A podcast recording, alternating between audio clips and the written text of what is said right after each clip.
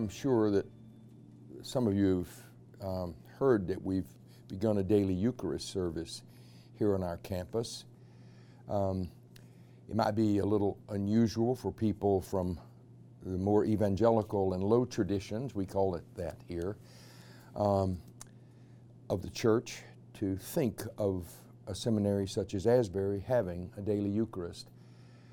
I believe that uh, to this point we're the only uh, campus in the Wesleyan tradition that actually has a daily Eucharist service on campus. It really shouldn't be an exception, and it shouldn't be a surprise to anyone that this is the case. Mr. Wesley encouraged his people, the people called Methodist, to attend the sacraments, avail themselves to the sacraments, use the sacraments, the means of grace, he called them, as often as possible. The early Methodists were actually accused and sometimes penalized for the fact that they crossed parish boundaries from one church to the other in the Church of England to find communion services. Because at that time, most churches in the Church of England would only have Eucharist once a quarter or at the most once a month. So the Methodists were going everywhere, as it were, to find the Lord's Supper. Now, in the next few minutes, we're going to talk about why that was and why Mr. Wesley put such an important, uh, gave such importance to the Eucharist.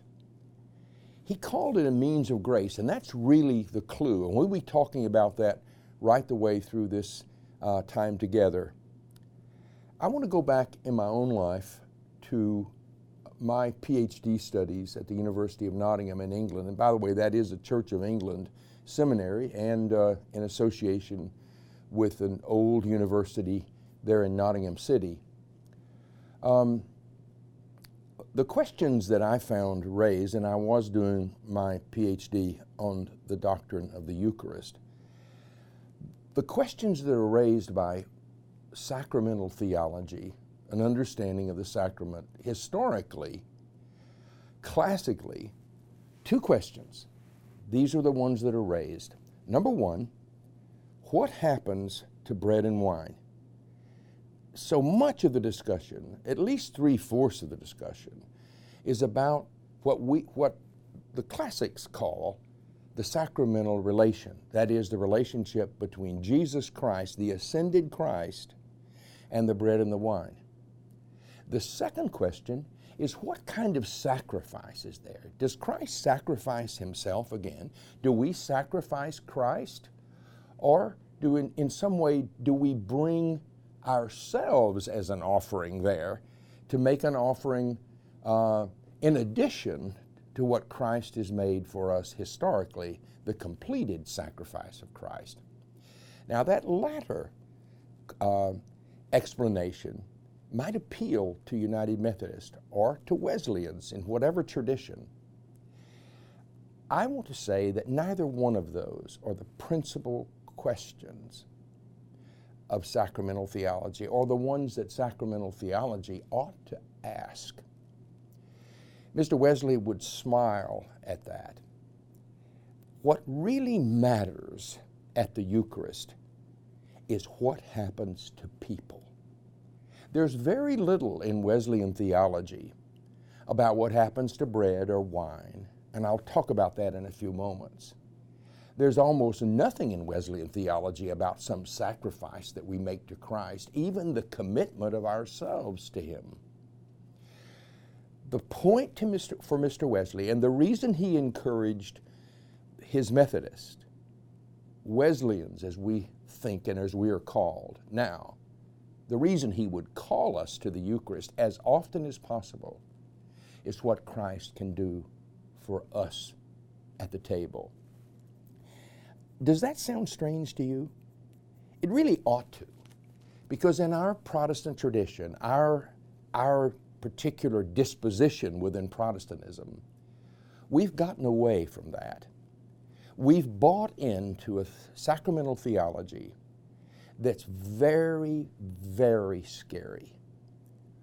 What the kind of thinking uh, in the low traditions of Protestantism, the kind of thinking is that it's just a remembrance. I remember asking my grandmother years ago, what do Methodists believe about the Lord's Supper? And she said, Well, I, I, I know we don't believe as much as the Catholics. And then she smiled and she kind of looked off to, into the ether. And then she said, But I, I know we believe more than the Baptist.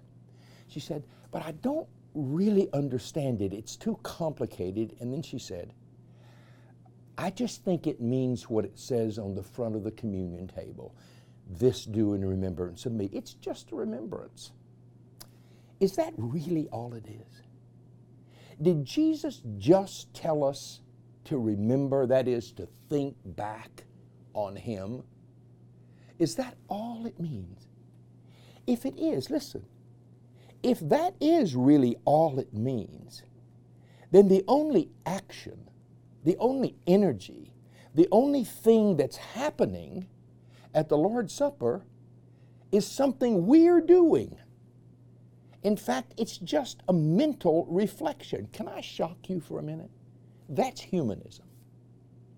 If it's just man's work at the Eucharist, even the work of remembrance, then it's humanism. That's not what it is. Christ didn't give us something to do just to do it. Can you imagine Jesus of Nazareth just telling us to do something out of obligation? Or just to somehow remember, that is, reflect upon something that was. Jesus isn't a was, Jesus is an is. I am the resurrection of the life and the life. In 1 Peter, actually 2 Peter, chapter 2, verse 8, it says, Remember Jesus Christ raised from the dead. Listen, Jesus Christ is not just a memory. And when we, we ourselves remember Him, we don't just reflect. Jesus Christ is a living presence. And when the church remembers Him, we remember as encounter. John Wesley said, actually, it was recorded by Jim White in his great uh, study of the sacraments. We believe in the real presence of a real encounter. Jesus Christ isn't a distant Savior back there in history. Jesus Christ is alive and present to us in His Holy Spirit. And he brings all those things that people reflect on in our tradition into the present in himself. He is the virgin birth. He is the great teacher. He is the healer. He is the crucified Lord. He is the risen Savior. And He is one ascended in our humanity to the right hand of God.